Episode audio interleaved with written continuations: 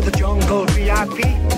I've reached the top and had to stop, and that's what's Look at this stuff. Isn't it neat? Hello and welcome. You're listening to Mouse Madness, a podcast dedicated to bracketing all things Disney. I'm Chris Bowersox, And I'm Kyle Skinner. and we are your hosts for Mouse Madness. Each episode will focus on a single Disney topic, generate a bracket, and debate our way through the madness to figure out who or what is truly the best. Follow us and play along on Twitter at Mouse Madness Pod or send us an email at mousemadnesspodcast at gmail.com. Kyle, we're back. Back talking music videos. Uh, last episode was super fun, and uh, I, I, we we normally, I mean, have a few people like reach out to us that they like the, the topics, but I feel like we had like double the normal number of people be like, "Yo, I'm down with this, down with this bracket. This is a good idea." It's always funny when we when we do these kind of like random ones, the kind of off the wall, you know, not typically what you would think maybe as Disney or even remember that these types of things exist, like these music videos. People tend to really like them. And uh we also got a ton of great feedback on our guest host. And Raymond is back for this part two. Raymond, thank you so much for joining us. Uh in this few days that we've had in between recordings, um, have you been able to reflect on any of the music videos, any of the choices maybe that we made? Because I don't know if you saw the Instagram comments, but there were some people that were rooting on Jump Five and Michael Bolton. Oh. uh, unfortunately, I'm not on Instagram, but I do appreciate all the love that you guys are giving this. This is very, very fun for me. I think that what's done is done. I'm still having some hard feelings about the climb, but I will be okay, and we will continue on today. Beautiful, beautiful. Well, we will continue on today, and as we do with every single episode, we bring with us a spoonful of sugar. So, Chris, what are you drinking today? Uh, so if y'all haven't been keeping up with the podcast, uh, I am moving across countries, so I am on a mission to drink all the alcohol that's left in my apartment, and uh, I, I'm I'm kind of like I don't know, taking the easy way out and like doing all the beers first Sure. before I just start like uh, binge drinking all of the hard alcohol that I have in this cabinet up here in the loft. But uh, I found a City Island from Bronx Brewery. It's a sour IPA, very orangey. Uh, and it was in the back of my refrigerator. Now, I remember this being like a really tasty beer when I when I reviewed it for the first time. I think it was during our Grogu episode, maybe. Okay. And like it's not as good as I remember it for some reason. And I don't know if that's just because like it's not as good as I remember, or my fridge has this like rubber like seal you Uh-huh. know, that like keeps the cold in and it's kind of busted. So like pretty much all of my things in my fridge are like not as cold as they should be. But Mm. I'm moving in like 3 weeks and it's like do I bother like calling someone and be like, "Yo, fix my little rubber fridge sealant?" Uh so it's kind of frustrating and uh, it has affected the quality of of my beer. So, well, has that beer been sitting in there since December? uh, yeah, yeah, it has. Well, does then- be- I thought beer has like a shelf life of like a couple years. Uh, I don't know about that long. I don't know about your temperature going up and down either. yeah, that definitely doesn't help the quality. Yeah, does it help that does it hurt that I unplug my fridge whenever I go out of town for like a couple weeks? Um, Yes. Does that do anything to the beer? Only dairy. You're good. Beer's not dairy. Okay, Right, right, okay, right, that's right, what I thought. Uh, and For like sure. because beer is alcohol, doesn't it like kill all the bacteria like that might grow inside of it? Yeah, Yeah. totally. No, totally. That's that that makes sense to me. Yep, keep testing it. Um anyways, we'll see if I finish the episode. Um Kyle, what do you got? Um, I'm like in between trips right now. Last episode, I was on vacation. I'm back for a few days, and then I'm going back on vacation. So I didn't really have chance to, you know, go out and get anything. And I really want to get back into making cocktails on this podcast and trying out new, new uh, cocktail recipes and making up my own. So one of these days, hopefully in the next month, I'll be able to start doing that again. But I'm just drinking a, a Modelo. Actually, we had Modelos in the fridge, uh, and I thought that would sound very refreshing, and it is because it's still warm today. So I'm really enjoying this Modelo out of my spoonful of sugar mug. Very excited to be back home for a little bit. Uh, Raymond, what are you drinking this week? Um, I spent today, kind of in the sun, and so I'm very tired. But I'm also not because I got cold brew today. So it's just regular cold brew, thawing vanilla. It's 5 p.m., so I'm just gonna be up a couple hours, I guess. Oh, sure. You're. The, I mean, after last time's discussion, uh, I think we all could use some cold brew because uh, there's still there's still some uh, some pop music videos that we're gonna have to talk about that will require some some fuel for sure. yeah. All right. That brings us to our pull of the pod. If you have not been listening along for the last few episodes, we invested our hard earned sticker money into a 50th anniversary pack of many, many, many Topps trading cards. And we are on the hunt for the elusive Tom Morrow, I guess, animatronic card. Uh, Tom Morrow is in Innoventions in Disneyland and at Walt Disney World. And his card is absolutely ridiculous. So we are on the hunt for it. And once we get it, we will stop opening up these packs. But for now, we are hunting, and maybe today will be the day. So each pack comes with four random cards and then one attraction poster. And uh, we'll see what we got today. So, first one's up. It's funny that they say you get four cards and then an attraction poster, and then immediately give me 1983's debut of Pinocchio's Daring Journey. Huh. So we already have Pinocchio's Daring Journey as an attraction poster from a few episodes ago. But now we have a, uh, a photo of the attraction from the inside. Uh, it says 1983 up in the corner. It's the uh, part of the attraction where he's dancing along to I Got No Strings. And yeah, pretty underwhelming. Uh, number two, we got one of the five lands cards. It's Tomorrowland. Oh, we're getting close. We're- We're- I can smell him. Tom Morrow is just around the corner. Uh, this one has the Tomorrowland like emblem sign that uh, sits right in front of the land.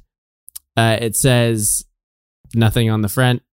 Gives us a little bit about what Walt Disney called Tomorrowland. And uh, yeah, so there's that. We're close to Tom Morrow. Another debut attraction card 1993's Toontown City Hall.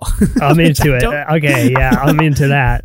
Yeah. which I don't know that I remember ac- at all. Actually, um, Toontown City Hall has Mickey in his like mayor, mayor red suit with a, a mayor button. I guess he's the he's the mayor of Toontown. Was there an election? I I, I think this is more of a dictatorship. If I were to guess about so. Mickey Mouse, So, uh, I don't, uh, Kyle, I know you've played Disneyland Adventures, but uh, Yeah. but for Raymond's knowledge, uh, there is an election, uh, Toontown Mayor, and in Disneyland Adventures, which I guess is we'll we'll just consider that's Toontown canon, right? okay, yeah, Uh, yeah. The lore. Mickey Mickey goes up against Donald in the in the like m- Oh. race for mayor, and if I remember correctly, you uh, do something with like getting ballots. Uh, it's a like little bit running dicey. around, running Yeah. around the, the park collecting there, ballots. There Oh. might be some weird like ballot stuffing going on there. Mm. Like. Well, we have City Hall in our collection now, and uh, the fourth card before the attraction poster is probably one of the best ones we've gotten so far. It is the Rainbow Ridge Pack Mules. Ooh. Oh yes, one of our It- opening day attractions. Let's go. Uh, 1956. Uh, this is when they changed the name from the Pack Mules to Rainbow Ridge Pack Mules. And uh, yeah, the, it's a black and white photo of a bunch of Disneyland guests waving at the camera as they sit on uh, some donkeys. So that sounds dangerous. And our attraction poster is actually an OG. This one's fantastic. I would probably have this in my house. Uh, I think Chris might actually have this in his apartment. This is the uh, Skyway Tomorrowland. Oh, Skyway bucket, uh, yeah, that's that's poster. some that's one of my favorites. Like from a design perspective, I like that Absolutely. one. Absolutely. Uh, but I I never win on it, so like I don't feel like I have the right to like hang that poster in my apartment. Sure. yeah, absolutely. Um, this ride, what does it say here? Since the opening of the park in 1955, these vintage attraction posters originally displayed in the entrance tunnels at Disneyland, 56 original designs were created over the years, with the last one debuting in 1993. So I don't even know what that means. 56 original designs were created. They're still making these things. It's not like the attraction posters have stopped. No Tom Morrow, folks. We have not gone to Tom Morrow. That means that these packs live to see another day. If you want to see what these cards look like, uh, I need to do a better job at putting them on our Instagram stories. So go check them out on our Instagram stories. They are pretty sweet. Um, and I will make sure to do that for these ones. You have a trip report of sorts to give us. You went to a uh, Disney on Broadway event. Yeah. So I got an email in my inbox beginning of July. Tickets now on sale for live at the New Am Disney on Broadway presents a benefit concert for the Actors Fund. Okay. And on this like email, it had picture of Ashley Brown, who is Mary Poppins on Broadway, Kissy Simmons, who is Nala, Michael James Scott, not to be confused with Michael Gary Scott from The Office. Michael James Scott was not the original genie, but he is a genie. And last but not least, Josh Strickland, Mm. former Tarzan on Broadway. and so I'm like, this is interesting because Broadway's supposed to open in September, which is still two months away. So I'm like, this is int- like New Amsterdam is a Broadway venue. It's where they do Aladdin. Right. So and and we have Broadway stars like performing. I'm gonna look into this a little bit. So I click on the ticketing link, and there's like tons of seats available. Whoa. And tickets for the orchestra are like a hundred bucks, which is like a crazy steal for a Broadway show. Broadway Totally. theaters are super, super, super small. So the people who get orchestra is like super rich New York people. So I literally uh, I bought a fourth row seat center, dead center. I'm like, this is like the best seat in the house. The first night they were doing this show that I guess they're doing four performances. So I'm like, this thing doesn't seem to be selling well if like I can get one of the best seats in the house sure. online after after an automated email is sent to me. You know, like normally for this stuff, like people are refreshing the page waiting for the tickets to go live. So I had pretty low expectations. I'm like, it's just gonna be a bunch of Disney nerds, and and really my only goal is to see Josh Strickland do Tarzan yes. because like Josh Strickland only got to do Tarzan on Broadway for one year until his show got canceled. So I'm like, I will be one of the only people ever to watch Josh Strickland perform Tarzan on Broadway. so that was that was my sole mission. I was like, anything else, icing on the cake. Obviously, Ashley Brown was there. So I'm like, if I can get some Mary Poppins, cool. Uh, you had to assume that Michael James Scott's going to do "Friend Like Me," which is Of like course. one one of those like big four of like Disney Broadway songs. so we get there, and there's a huge mob of people out front looking super upset. And I think the reason is it was a you must show proof of vaccination to attend event. And they say that a lot for things, but this actually was. They they actually like at the door. They asked for the card or a photo of the card in like in a Disney voice though. They Hey. were like, "Oh, excuse me, sir, do you happen to have a proof of your vaccination today?" and I like took it out and they're like, "Oh, fantastic. She's going to check that and verify it at the door. Thank you. Have a magical day." You have to Like, you have to uh, like, scan the okay. Vax card like you're going into Disneyland and it's the little like yes, yes. So, um, so I mean, I'm assuming like, and that was in like, it was in super fine print on the like ticket information that said you had to bring that. So I'm assuming a lot of people missed it, um, but we didn't. So we go in, we go down to our seats. So we sit down, and then like five minutes later, who comes walking down the aisle to sit in the row in front of me? James Monroe Iglehart, who is the original genie on Broadway. And I'm like, My okay, this guy's this guy's sitting in the row in front of me, and p- everyone's coming up to him, and they're not like fans; they're like people that know him, and he's like he's like shaking hands with people, hugging people. They're like happy to see him, and I'm like. As more people start get, arriving in the theater, I'm like looking around at the demographic of like who's in this orchestra area, and it's all people in like suits, super nice looking. I'm like, did I get sent like a ticket link on accident or something? Right. Because like I feel super out of place here. Uh, I was wearing I was wearing a button up, a Nordstrom's button up short sleeve that had like a floral pattern on it, no hat, slacks, and and like Cole Haan shoes. So You're- I, I yeah I went in assu- like it so like it was the first Broadway show since the beginning of the pandemic. Like first staged Broadway production with equity actors. Hmm. We were we were like a part of history, and like everyone Yeah. was crying at the beginning of it because it was like it was this big deal, you know. Yeah. Um, and I'm like, I'm like, how? Like, why did I get involved in this? Like, this is uh, so. So, anyways, right before the show starts, who comes walking down the aisle to go give James Iglehart a hug? Jelani Alladin, who is the original Kristoff on Broadway and soon to be Hercules on Broadway. yeah. This dude is huge. He is jacked. He is attractive, and he is extremely talented. And you know, he's he's he's shaking hands with James Iglehart. The show starts. Jelani Alladin is sitting two rows behind me. I'm like, okay, You're- again, wow, you like outpriced- how did right? I'm like, I, how did I stars. outprice this guy who's about to be like Captain America of Broadway Right. second? The show was good. Basically like exactly what you'd expect. Uh, they did songs from every single Disney Broadway production. Uh, they started with Hercules and then went back and did everything chronologically. So, Okay. a couple standout songs. Ashley Brown doing Super Cali Ooh. with the hand with the hand gestures. She still got it. It was great. Amazing. Amazing. Um, Kissy did Zero to Hero during the Hercules segment. Okay. Uh, so the reason James Iglehart was there is that they did one of those things where like Michael Scott was doing the genie thing. He was like, "Oh, to help me out, we got James Iglehart. Uh, he doesn't know he's doing this." And then like of course. J- James, like he hands him the mic, and James like skibbity and like just like nails it. It was so good. Um, everyone was loving it. Got to see Josh Strickland do Strangers Like Me. Oh, awesome. Got to see Josh Strickland do Santa Fe.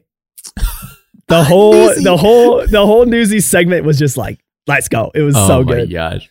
Uh, and okay, so if you don't know who Josh Strickland is as an individual, I had no idea. I only knew him as Tarzan, but but Tarzan is this like brooding character, and Josh Strickland is like a real life version of Ryan Evans from High School Musical, like as flamboyant as you can possibly imagine of a Sure. human.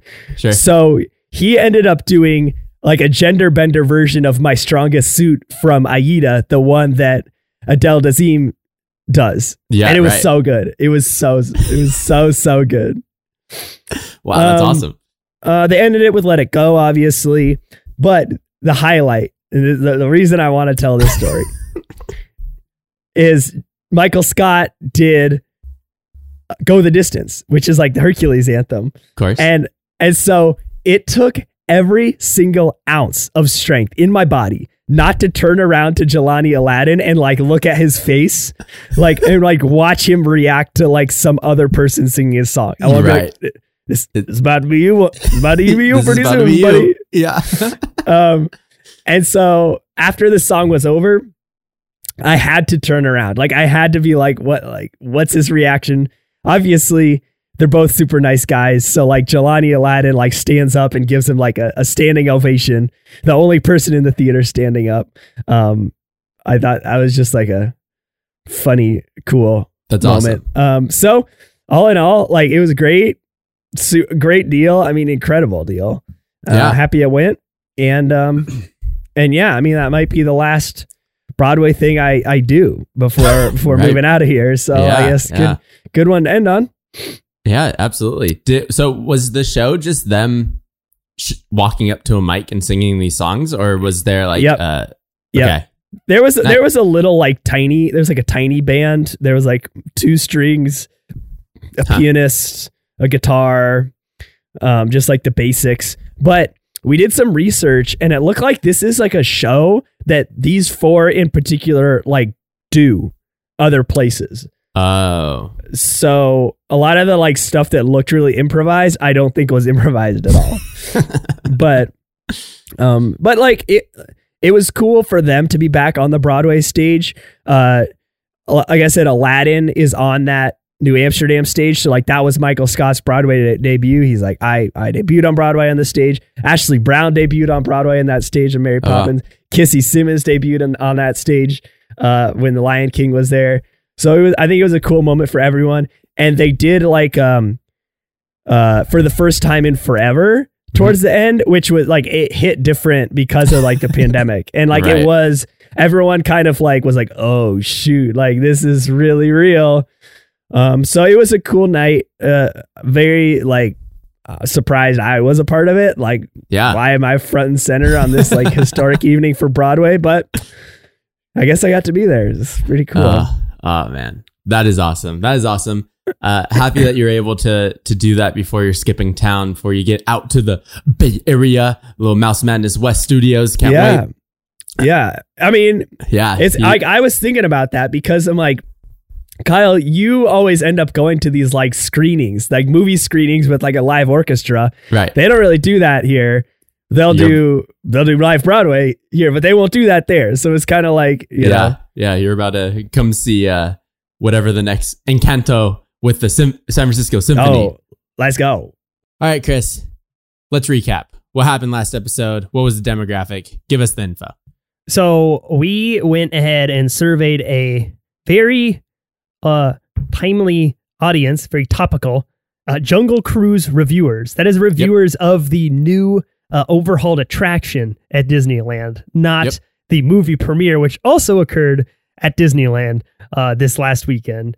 Uh, so we had the interns stake out the attraction, folks coming off, some of them Disneyland vloggers, some of them just regular folks, and asked them what is the greatest Disney pop music video ever.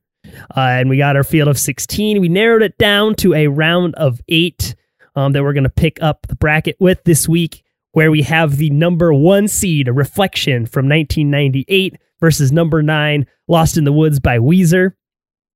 We've got number four, Beauty and the Beast, John Legend and Ariana Grande versus number 12, Ever Ever After by Carrie Underwood. Other side of the bracket, we've got number two, Phil Collins, You'll Be in My Heart versus number 10, Owl City's When Can I See You Again? And finally, number 14, Carly Rae Jepsen's Part of Your World versus Miguel featuring Natalia Lacafortes. Remember me from Hmm. I'm in love with the Coco. and uh, Kyle, I started the conversation off last episode, and uh, so so I think I'll throw it to you to start us off this time. All right. Number one, Reflection versus number nine, Lost in the Woods. We talked a lot about Christina's music video, her singing into the camera. She's probably wandering around Epcot's China Pavilion, if we had to guess. I think I Uh, think we can safely say that she is uh, in the in the YouTube comments. A lot of there was a lot of traction on those. Like she's definitely at Epcot, or like oh I can't believe I just realized she's at Epcot. Comments. So Okay, uh, okay, okay. I think we can assume. I'll trust it. I'll trust it. Um, and really, at one point, she releases a dove. There's not a whole lot of story happening here. She's uh, there will be projections of clips from Mulan in the backgrounds or projected uh, after the fact onto the buildings. Uh, it's one of those very classic Disney pop music videos where the animation and the performance are kind of meshed together, interspliced throughout the whole thing. Then you get Weezer doing Lost in the Woods from Frozen 2, in which they are shot for shot recreating Kristoff's performance from the animated movie, which is a different thing that we hadn't or and haven't really seen at all on this bracket or really in my memory. I don't remember seeing like a, a recreation of the scene of the song in live action by a pop group, anyways, right? So that's unique. Um, they really went all out and really put their heart into this performance. I mean, they were really bought in to the idea of recreating this scene. Kristen Bell came back to do a little cameo. I'm sure that they just had her in the stew. I'm sure she was just in there, you know, already doing the voice for Anna and, and Weezer was next door doing this music video. So they dressed her up and brought her over. Um, and it's just fun, right? It's just interesting, it's goofy, it's silly, and it reflects exactly what, no pun intended, exactly what Frozen 2's mission for that song was, right? It was to show what a, a cheesy kind of uh, drowning in his own feelings sort of character that Kristoff is. And that, that song really enhances that moment and gives gives the adult something to laugh about uh, during the movie because of all the you know hair band rock ballad references, and Weezer has that sound already, so it was the perfect choice to cover that song. Um, when these two are matched up, I mean, the better music video is very obviously Weezer.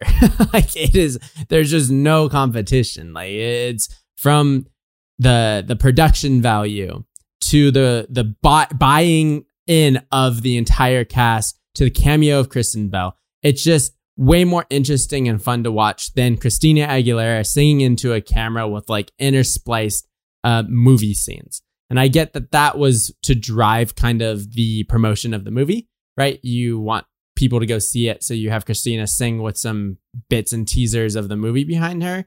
Um, but I think that you can do that just as effectively with something like Weezer and that performance.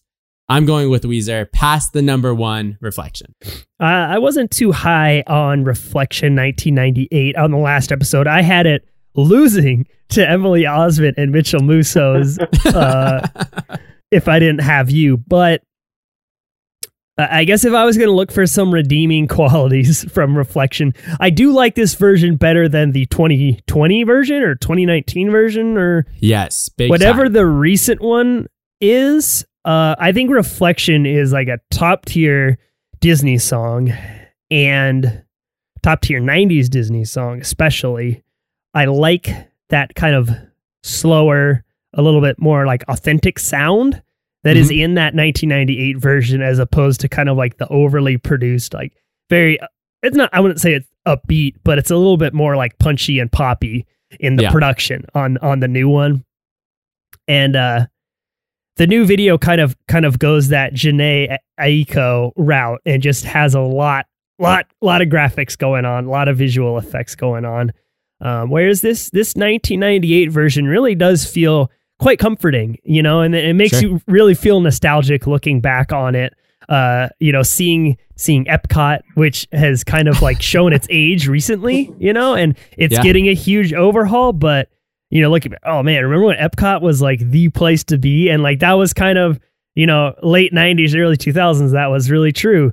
Um, Christina Aguilera's haircut, Christina Aguilera's costume, like J- Christina Aguilera in general, like this this new pop talent that you know was very real at the time. Yeah. Uh, so it's it's kind of cool to like take a walk down memory lane and watch that video, but um, I think when comparing it to a video like Lost in the Woods that really had a creative vision behind it, I think I think there's no comparison. I think this this Christina Aguilera one definitely felt like it was put together to make Disney some money. Whereas Lost in the Woods, they were really like, let's do something cool. Let's be creative with this. We've got a great band. We've got a great song. Uh, how can how can we improve this? Um, and, and I think they did that really well. So I'm agreeing with you. Advancing Lost in the Woods, Raymond. Do you agree with that? Any any farewell thoughts for Christina Aguilera's 1998 reflection? I will have to agree. Yes, I think Weezer definitely wins this pop video. Um, I will say I think Reflection by Christina has more of an iconic level to it. Over the years, yep. it's gotten more. I mean, back in the day when that song came out, we couldn't even look in the mirror without like busting those lyrics out. Like it has such a hold yeah. on society. But at the end of the day, that has nothing to do with the music video itself. Like it was just her voice. It was her first big crossover into being like a family little star, you know, before she went like dirty with three R's. But right. Weezer video right here in this category, this moment, for sure has to advance on. All right, so let's move on to the next matchup. It's number four, Beauty and the Beast by John Legend and Ariana Grande versus number 12, Carrie Underwood's Ever, Ever After. Uh, okay, so Kyle, remember. remember that episode when we were talking about sad boys and you spent like 15 minutes going in on uh like the history of Davy Jones? Yeah. I'm about to do the same thing with Carrie Underwood. And uh, I'm sorry, uh, you are not editing this episode. I am editing this episode, so it is all staying, baby. All right. Floor so, is yours. Just to, just to put it out there to the uh, Mouse Madness uh, universe, Carrie Underwood is one of my favorite music artists. Okay. Uh, I have seen Carrie Underwood four times, oh. and oh. every time, every time I see her, uh, she puts on a great show. So Carrie Underwood obviously won American Idol in 2005. That's like where she when she started, and, she debuted her first album, Some Hearts, later that year in 2005, and it was like an immediate mega hit. Went to the top of all the Billboard charts for country, won Country Album of the Year at the uh, AMC Awards, and at the Billboard Awards, it actually won Country Album of the Decade. what? Yeah, in, in 2009. Okay, I was gonna say like in 2005, they're like Yeah. shut down the decade. this is Carrie's. well, when uh, in 2009 they looked back on it and they were like, "All right, what's the album that defines country music in the 2000s?" And it was this Carrie Underwood album. Uh, and like it makes sense because it's got songs that like everyone knows on it, like "Jesus Take the Wheel" and "Before He Cheats," like Okay. music that people who don't even listen to country music probably couldn't even sing any other part of that song. But like the term "Jesus Take the Wheel" is like in our lexicon, right? Yep, yep. Um, so like this Carrie Underwood post 2005 was en fuego. She was hot. So Yeah. in 2007, she was about to release, uh, or she had just released her second album. And then she was in this Enchanted music video around the same time. Enchanted came out in November of 2007. So she was this megastar, and she was so she was like a really good get for this movie, honestly. And and like obviously I have super strong Carrie Underwood bias, so I love this music video. Like, um, she she starts out just like an Enchanted in Andalusia animated, and then uh, shows up in New York City, quote unquote New York City. Uh, it's it's very clearly like the Universal backlot, uh, New York City like street set. Uh, and they, in order to make it look like New York, they have like a dude walking around in a Mets hat and like a girl with a Yankees drawstring backpack. It's like, oh, yep, that's New York. That's definitely New York. Oh yeah. Um, and Kyle, Kyle kind of broke it down accurately last week, and that there really is not a lot to break down. She's just kind of like walking around the street, walking around the street, singing like Carrie Underwood, looking into the camera like Carrie Underwood does. Uh, and then there's this dude who's like chasing her around, trying to catch up with her. And this guy, if Carrie Underwood embodies like 2007 music, this dude embodies 2007 male sexiness. He looks Right. exactly like Dylan McDermott, who is the dad in American Horror Story season one Murder House. He's got like the same little shadow, little like faux hawk thing. It's perfect. I love it. um, and then they like they meet in the end. Uh, they finally meet up and uh, so, in like classic Carrie Underwood style. Like Carrie Underwood is very like I don't want to say prude because that can have like negative connotations to it, but like she is very protective over like how she presents herself in media. So like they like hold hands. I'm she- she's not gonna kiss Dylan McDermott right now. Like there's no way. so it it cuts to her back in Andalusia, like kissing the guy and like marrying the guy. It was great. Uh, Carrie Underwood married to Mike Fisher in real life. Shout out to the NHL. Uh, Go Preds. it's another reason I like Carrie Underwood is because Mike Fisher is like one of my favorite hockey players ever. Like Oh, the man. Like the the center, the big Yep. the big body center who just picks up the trash. Like that's that's my ideal NHL player. Uh, so I love Mike Fisher. They're one of my favorite celebrity couples. Um, so yeah, that wasn't a super extensive like history of Carrie Underwood, but I just wanted to shout her out. Uh, one of my favorite like moments in my whole life was was that the first time I saw Carrie Underwood. Uh, we we went and saw her in Kansas City, and we had these nosebleed seats, me and my dad, and some lady who worked for the arena was like, "Here you go, like you got to upgrade." We were literally in like the fifth row, What? and Wow. it, it was blowing my mind. It was a great show. Suddenly, Easton Corbin, who had done the opener, comes out to sing like a like a duet, uh, "Fishing in the Dark" by Nitty Gritty Dirt Band, and Easton Corbin was wearing a Mike Moustakas jersey. Who Uh-huh. Mike Moustakas, third baseman who was on the Royals at the time, and the Royals fans, whenever Mike Moustakas would do anything, his nickname was Moose, so they all go Moose. So Easton Corbin pops out in this jersey, and er- the whole arena starts going Moose. And then, like ten minutes later, Carrie Underwood, like mid song, goes, "Oh my god, I thought you guys were booing me." Yeah. It was like it was like someone like from her crew was like Oh, Don't we just worry. realized they weren't booing you, Carrie. Sorry. Yeah. It was so great. Uh, Uh. and then she did she did an acoustic version of Dolly Parton, "I Will Always Love You," Cute. Oh, like wow. literally, li- literally by herself on a bar stool, acoustic guitar, a cappella, spotlight, center of this 35,000, 40,000 person arena, and like you could hear a pin drop. It was Yeah. incredible. Anyways, long story short, I love Carrie Underwood, and it is definitely advancing over John Legend and Ariana Grande's Beauty and the Beast. 100%. Uh, what? Yeah. Go ahead, Raven. I, you know, I did not know that Carrie Underwood had fans like that, but I do respect it. I love that she has some hardcore supporters out there. That's America's sweetheart. That is Miss Barbie. She knows what she's doing. Yep. She has the hold on the heart of America. Quite the opposite of Miss Ariana Grande, let me add. Who, who, as we all know, reportedly hates America. So we have like a big debate here. John Legend should be the middle. He should be the center of Right. all. But I don't think he can save that song. Like we said before, the video is boring. There wasn't as much going on as this Carrie Underwood one was.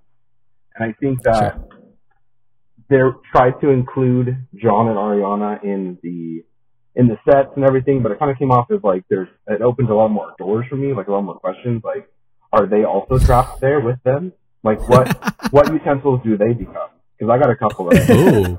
Could possibly, but I'm gonna have to say Carrie Underwood definitely has to be passing on this one. All right. Well, I was gonna choose Beauty and the Beast, so we know what the um we know what the tiebreak would have been. Yeah, I I understand I understand it, but I get that Enchanted is like this cheesy, you know, uh, uh, uh satirical take on like a, a princess movie, right? I totally understand that, and I understand that Carrie Underwood is just doing the same thing as the movie in her music video. I get that as well, but it's so um I like John Legend a lot. I like his voice a ton. And I think that him singing his version of Beauty and the Beast and adding his own flares and, and, you know, uh, riffs to that song was just, you know, gave me chills. And then his jacket in the music mm-hmm. video is just phenomenal. Give me one. He looks like he's wearing a, he looks like Joe Kelly showing up to the White House in the mariachi jacket, you know, like he, it just it's so good. It's so good. And then like they could have just had Ariana doing the whole like sitting in front of the camera, which she does a lot in this music video. Like she could have just done a Christina where she's just singing at the camera. But they add the like flower petal dancers and they do this whole little thing. Like that was the type of like subtle class, I will call it. Like that rose petal kind of ballroom dance movements that they were doing that I would expect out of that number involving those two when it's this ballad. Um, so I really enjoyed it. It's neither of these are am I like throwing on YouTube every single day, being like I gotta watch my music video. um, but I probably would have chosen Beauty and the Beast over it, but I was outnumbered. So Carrie Underwood's Ever Ever After is taking down the number four. That's two upsets in the Elite Eight so far. Let's hop over to the other side of the bracket. It is the number two, You'll Be in My Heart by Philharmonic Phil versus the number 10, When Can I See You Again by Owl City. We, we, Owl City, man. Artist. What an, what a, a, a time capsule of a music video. And they just said, nah, we'll, we'll deal with it if we have to. It's big time, like, you know, it's similar to, uh, uh, Emily Osment and Mitchell Musso, where it feels very LMFAO esque in its in its existence.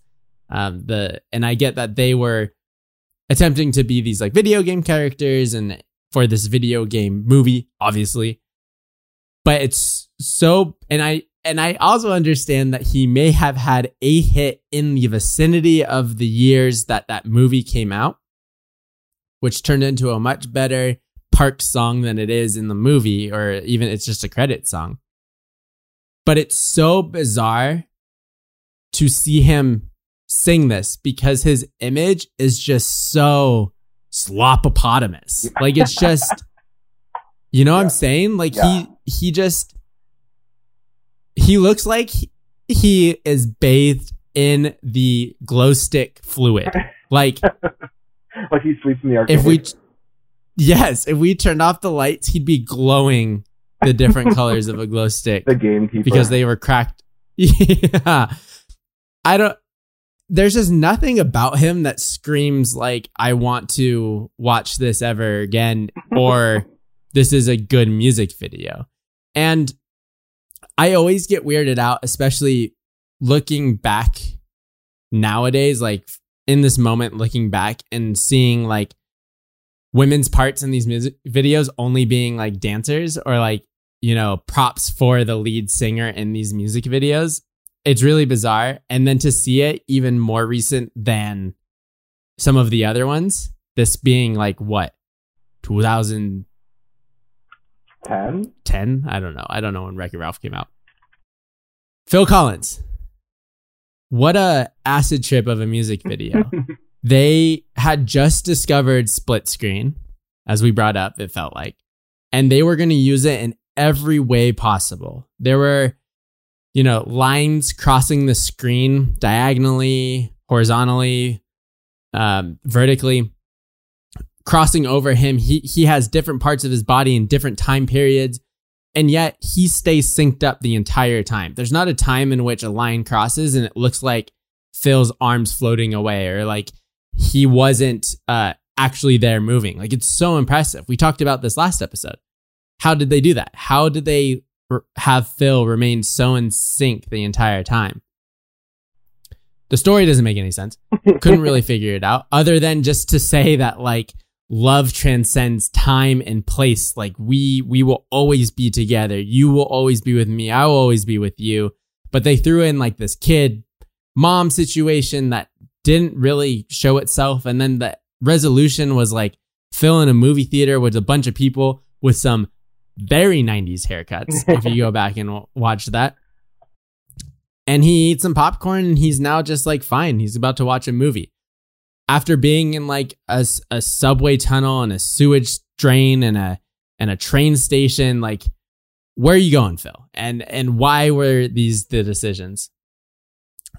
he's a really he's an Elton John performer in this. Like he's standing up and almost preaching to us, eyes closed most of the time as he sings these, and it almost feels like he's trying to oversell the lip sync. He's trying to over exaggerate, which makes sense because then you can read their lips, but he's not only just doing it with his lips, with his whole body. And it feels really oddly out of place for the settings that he's in, you know, like the hustle and bustle, and he's standing there like screaming his heart out, it looks like, because his body movements are so exaggerated. As far as the songs go, I mean, this is much more of a slap than uh, "When Will I See You Again." When I when I when will I see when will I see you again? As a parade anthem is the slap of all slaps. Like we can go ahead and say that, but as this version, it is not good. Music video gives me the heebie-jeebies a little bit, makes me feel a little weird. Doesn't hold up test of time.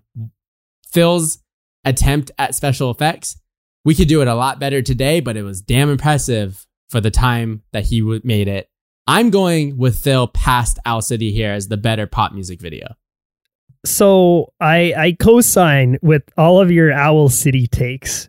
Um, I don't I don't know a whole lot about Owl City. I I thought it was a band. I didn't realize it was like a person or like a, a project. It's I him guess- with all of his fireflies. That's the Right. band. That's so that's the, the only song I know is Fireflies and this song and a song that he's in with Carly Rae Jepsen. I was just gonna say that. which was what was it called? Um, It's Uh, always a good time. which sounds super similar to when, when can I see you again? Um, but that was an FEC song, 2013. Fun fact. it's a good one. Um, yeah, Owl City. I went on his Twitter and he tweets a lot about like dirt bike riding or something. what? Okay. And I was just like, I don't, because I thought he was kind of like a scene guy, you know, like oh, alt. Kind of, he's got the long hair and the bangs and like the zip up hoodie and tight jeans. So I was thinking like alt music, like Warped Tour, and he, it seems like he's like a, a like a desert bro. yeah, it does feel that way. It does feel that way. Can I let me interrupt you because my mind has just been semi blown. The Good Time with Carly Rae, with Carly Rae Jepsen and Owl City is also from Wreck It Ralph. Oh, The, that was Really? also on the Wreck It Ralph album. that was massively successful aside from that soundtrack. Yes, that that song had more radio play than this other one. This other one I don't know that I even heard until the parade soundtrack. But this Carly Rae Owl City was played absolutely everywhere. So there you go. That that was crazy. Is there a Carly Rae Jepsen "Good Time" uh, music video with Owl City? Yes, there yeah. is. Yes, there is. Yeah, I remember. yes, Um, there is. What a miss on the bracket. On I the mean, whole I- bracket here. I didn't like. I didn't know it was a Disney song, so why would our Jungle Cruise people know that was a Disney song either? it either? would have won. Um, and just just like looking at like scrubbing through this video without watching it, it doesn't seem super Disney or Owl City or Carly Rae. Like it's very desaturated. Looks like they're camping. They, they hop into Mini Cooper and they're going to go Mm, camping. they're Yeah, this is they're this would a not be- yeah. this would not be good. Uh, so, anyways, I'll check that out later. Um, Owl City, yeah, like you said, he just doesn't. It's like he got to set, and they were like, "All right, hey, you good?" And he was like, "I don't know, am I good?" And they were like, "Yeah, you're good. Like, go ahead. Like, Do you want me to change? I'm wearing like this old hoodie and like a V-neck that I slept in." And they're like, "No, man, like that, you look fine." And he's like, "Well, Right. like, I should I shave?" No. Oh no, that's fine. Like you got some stubble. He's like, no, this isn't stubble. Like this is literally like I Dorito forgot. yeah, that I- like, I they're like, no, no, no, face." you're good. oh, uh, do you want you want me to do my hair? No, no, no, you're good. That's how it. You know, that's how kids do it these days. It's kind of messy. He's like, no, but like, look, I slept on it. It's sticking up in the back. Like, no, no, no. We Yeah. want that. Uh, he just, he just, yeah, he looks like he walked in off the street. Yep. Um, I think one little like stylistic element that you uh, pointed out was him like looking into the arcade and we're kind of like staring back at him like we are the game. Yep. Uh, and he, he puts on the sunglasses and he he's got the little like uh ring light reflection in them, which is which they do in the notorious B.I.G. Mo Money Mo Problems music video. Right. yeah. And so like whoever directed this was like his first music video and they were like, hmm, what should we do? Do Hmm. the thing they did in Mo Money Mo Problems. that would be sick. All right, let's do that. Let's do that. That's a thing people do in music videos. Uh, but but one element I, I feel like you haven't brought up is when he's like flying an airplane and they kind of do this like postcardy like all these kind of wooden cutout things. Yeah. I I find that that part kind of cool. Okay. It's like they're recreating like a video game screen in in real life with like practical sets, which which I do think is kind of cool. And like the the the tempo and like the colors of this music video do keep you semi engaged in it. Um, if if nothing else, it is a high energy music video. Uh, "You'll Be in My Heart" is is really not, and and like that's okay. Like I think this is supposed to be kind of a tender and sentimental song, and I think the music, the tone of the music video does match that. It does feel a little bit like Hands Across America at times, like they're trying a little bit too hard to make it seem like it's this like philanthropy magnum opus, which I mean it, it sort of is. Uh, you know, philanthropy, whatever. Ooh. okay, okay. I don't really know what to make out of the um, paraplegic basketball players. Yes. Oh man, I forgot to bring that up. yeah, they were The- giving it their all. they were. So, so in my brain, this is what happened. They shot Phil or they shot B roll in New York City, downtown, near the Lower East Side, and um, you know, it was just to like be in the background of like the Phil walking shots. And they were like on their way back to the metro, or they were like on their way to their car, and Uh-huh. they saw these guys playing basketball, and they were like, "Guys, won't be in a Phil Collins music video? Because you guys are friggin' sick." And they were like, "All right, sure." And then, and then they live on forever in this music video. Uh, Yep. Hashtag inspired. yeah, for real. I mean, like it happens. Like that, that that happens when you when you go shoot stuff. Like you never know what's going to be there, and sometimes you're like, oh, hey, there's something cool going on over there. Let's film it, and if we like the footage, we'll throw it into whatever we're working on. Like that happens all the time. I just don't really see them like storyboarding that for for this song. It's like, okay, you have to do the basketball players, right? That is Right. essential to what this song is trying to say and what we're trying to present in this music video. It feels very out of place. It does. It's tough. I mean, when I'm thinking about like quality, I want to say it's You'll Be in My Heart. But a lot of times when I'm like sitting down to watch a music video, it's in the background of something else. Like I am pre gaming and I want to throw on 15 music videos or just do some like, you know, music video roulette. I, I feel like the safer music video to play in that setting is When Can I See You Again? And I, I do like this song. The music video it could be better, but I don't think it's awful. I think I think You'll Be in My Heart is great, but I do think it kind of like it uh, kills the mood a little bit if you're trying to go for some something hyphy. So I'm going with Owl City, which means Raymond's breaking a tie. Um, so my first thought was, what would Phil Collins say about the Owl City choice? Yeah. I think he would laugh really hard at it, but not in like a so. haha I'm in on the joke type of way. It would kind of just be like, me and my team like progressed technology so far with my "You'll Be in My Heart" video, and this is what it is now. Like some cardboard and some Party City wigs on these five chicks behind me. Like it's kind of like a very one is meant to be taken so seriously. This Phil Collins one, I think that it adds layers to the song that might not have been there. Like the first time you hear it, you're probably watching the movie, you're like, wow, what a beautiful song for like a mommy gorilla to a baby gorilla. And then Phil Collins comes Sure. in, it's like, what if we had that same concept with humans? Like a, a human mom and a human baby. And then all of a sudden there's couples. And the song has so many different layers of what love is. I think that's kind of cute. And then also there's like the very 90s, the wheelchair basketball players. I think that's like the most typical, like, if they could do it, you could do it too. Like, these people can Yeah, find love yeah. too. They love the game. Like, they love to ball up. Like, it's all, you'll be in my heart. Like, this basketball, like, it's very much like a, sick, like, this moment, you know, like, it's like, everyone can enjoy it. Like, moms, gorillas, wheelchair basketball players, everyone loves that song. And I think it has a more, again, I think it has a more iconic feeling than the Owl City choice. I think the Owl City, we've talked about his appearance, we've, we've been there already. I think that he looked very sweaty. He looked like he was living in the arcade. I think that yeah. he probably was probably tired having to write both those hits back and back, like back to back like that, out of the Disney Sure. vault, you know.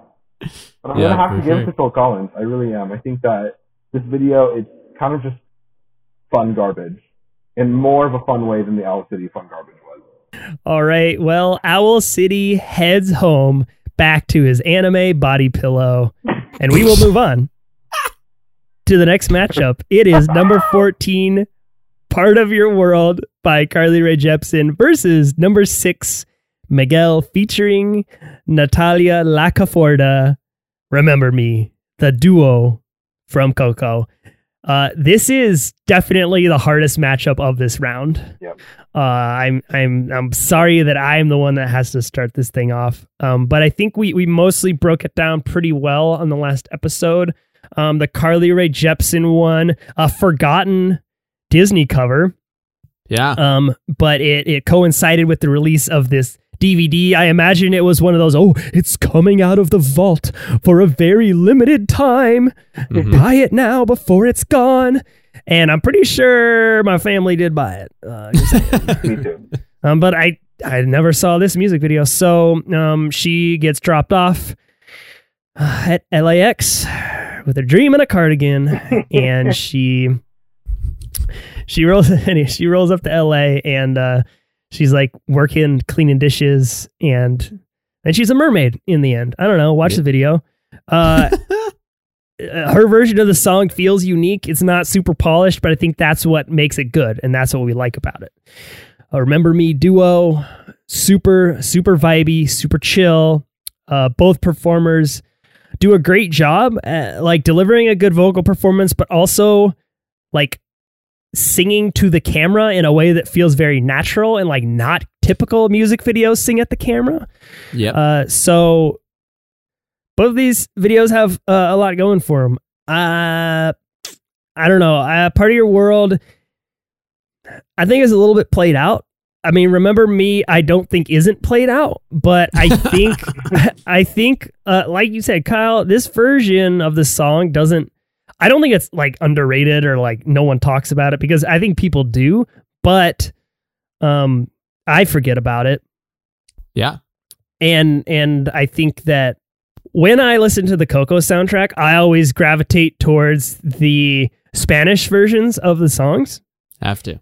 I like that this pop version incorporates both Yep. English English uh, verses and Spanish verses. So I think you kind of get the best of both worlds there. Music video though is like is all about the visuals, you know, and like I Mhm. think that the visuals in Remember Me aren't aren't like bad, but I I feel like they're sort of I don't know boring. Like they were like, Okay. all right, let's like throw these people in a dope listening room and they'll just sing and jam and chill. Part of your world, kind of like the Weezer one, feels like it really was planned out, you know. And they they like set up a shoot and like the, someone had to storyboard this, and even though the the story itself, like within the music video, doesn't make a lot of sense. We talked about her potentially being Carly Rae Jepsen and like this huge celebrity, it like making more sense thematically with the song.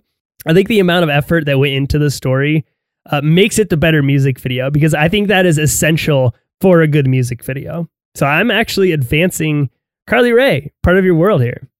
Uh, it's remember me for me. This we described this music video as vibey, and it makes me want to watch it over and over again for those vibes. The vibes are two very good-looking people, absolutely chilling and singing their hearts out in the most relaxed, subtle this is easy, this is light work way. And it just feels like you're in the room with them the entire music video.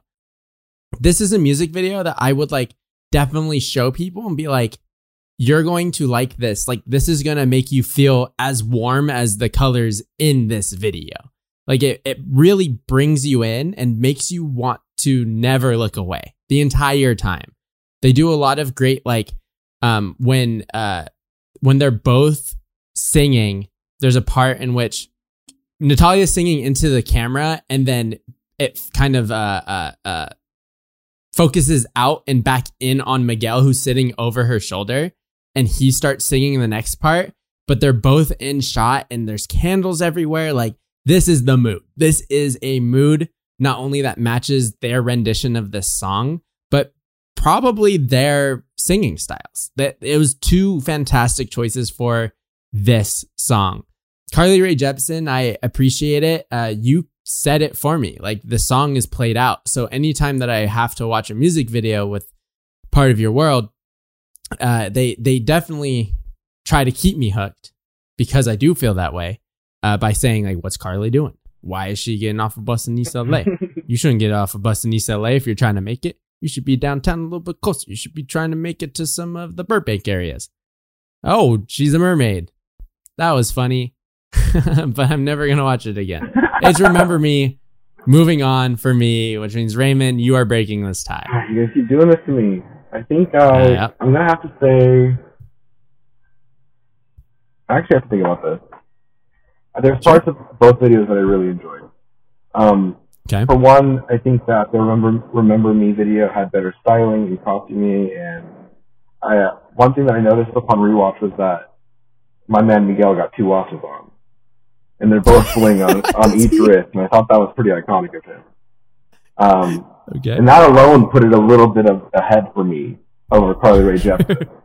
I think that now that we've all seen Luca, this kind of seems a little Luca too, though, like Luca for girls, if you think about it, because she's only getting the fins when she's wet, right? So it's kind of like uh, the beginning stages of that that movie masterpiece forming, probably for the Disney creative. But as So as, Carly Rae was in the Luca universe before we had even known it. it's like Luca for American people instead of Italian. It's Carly Rae. It's the mermaid from Pirates of the Caribbean on Stranger Tides when she gets put into the tank and has to turn into a human. Yep. And then it's Luca. That they're all in the same universe. the same universe. I would say there's also a little bit of um, H2O and aquamarine in there too. Like, I'm our nar, don't get wired. what wasn't it? What thirteenth? The thirteenth birthday Oh, yeah. movie where she turns into a mermaid, For the guys. or he turns into a mermaid. Yep, yep. That was for everyone else too. So yeah, it's a pretty. Wow. You're right. No, like Chris said, it's a it's a pretty worn out concept for a pretty worn out plot. Um, I'm gonna have to take "Remember Me." I am. I think that Miguel had too much flavor to ignore, and I do like it that it does feel like a hidden gem, an underground masterpiece. All right, cool. Remember Me is moving on into the final four, which brings us to our first final four matchup. It is the number nine Lost in the Woods by Weezer versus the number 12 Ever Ever After. We've talked about both of these extensively. I have nothing else to say. It is Weezer Lost in the Woods for me. Oh no!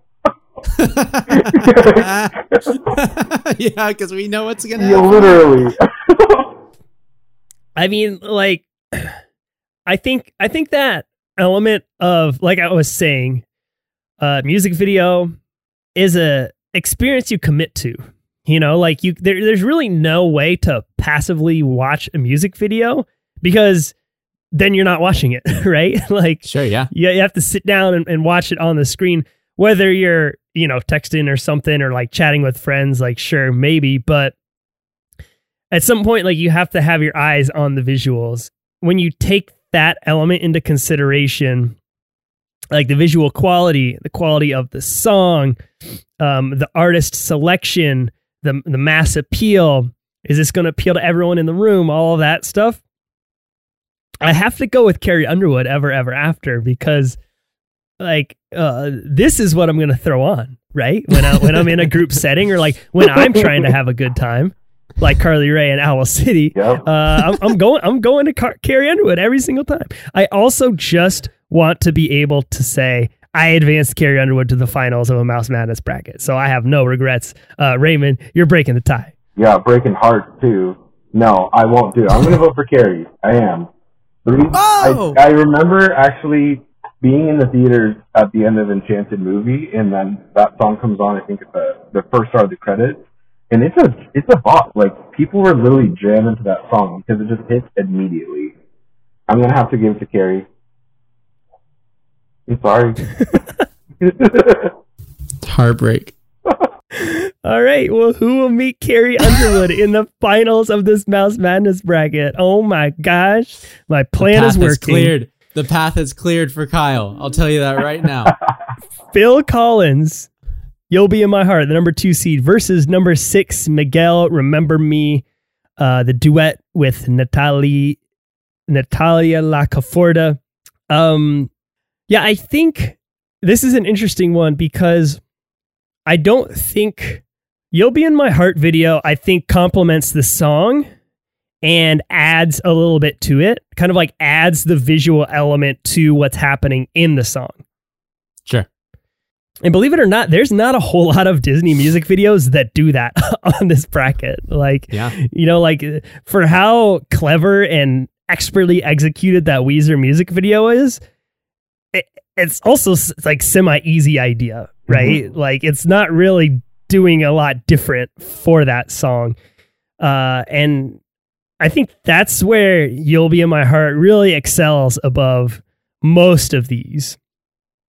However, um, I don't know, its goofiness kind of makes it feel a little bit a little bit old. I don't know, a little aged Yeah. to the point where I don't know that I would go to this if I was like DJing a music video session or something. Uh this remember me one, like I don't know I don't know that it adds a whole lot to the song Remember Me.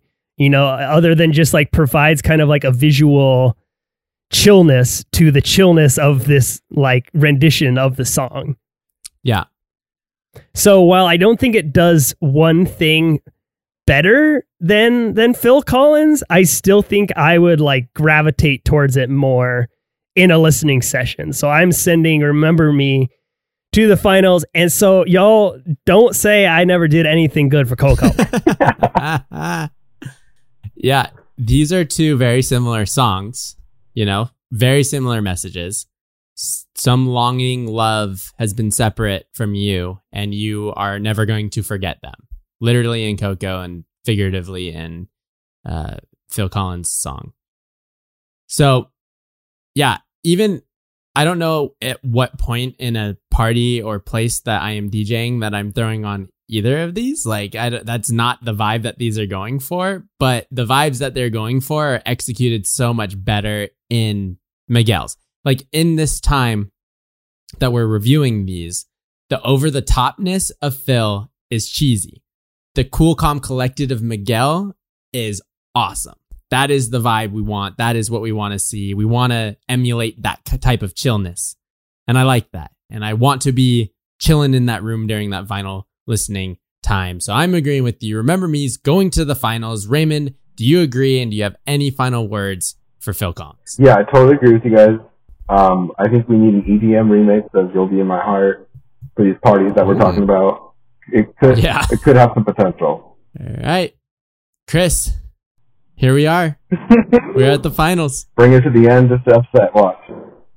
Yeah. I'm kidding. That wasn't the plan. All right, Chris. it is your turn. No, it's mine. I mean, what, you already It is know mine. what you already I'm starting know. off. You already know. You already, I already know. know. what you're going to go with. You already know what I'm going to go with. It is the number 12, Ever, Ever After by Carrie Underwood from the movie Enchanted versus the number 6, Remember Me duo from Coco by Miguel featuring Natalia Lafor. How do you pronounce it? La, Lafor. La Caforda. There's no C in it though. L A F O U R C A D E. Laforcade. What did I? Laforcade. La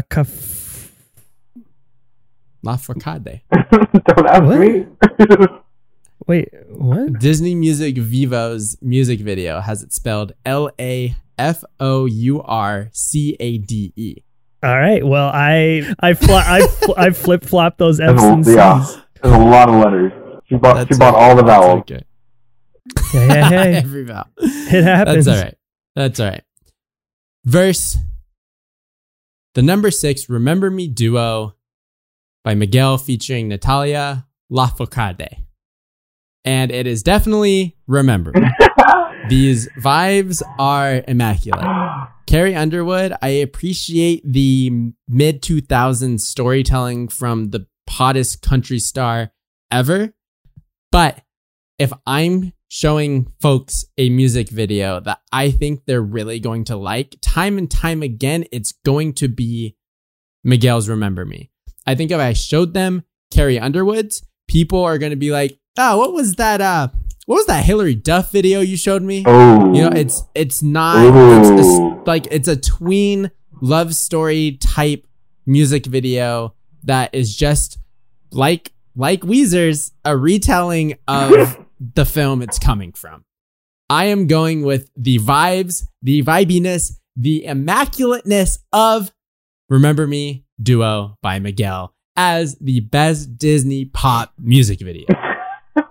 I mean, I don't want to say that like that Remember Me music video required less effort than the Ever Ever After music video because like You're- I don't I don't feel like the Ever Ever After music video was the most effort, but it feels like it was like more effort. the animation. Like, I mean, obviously- Miguel- Obviously, we had the like interns do the animation sequence on yeah. uh the Carrie Yeah. Underwood No uh, pay. Andalasia stuff. No you pay. had exposure only.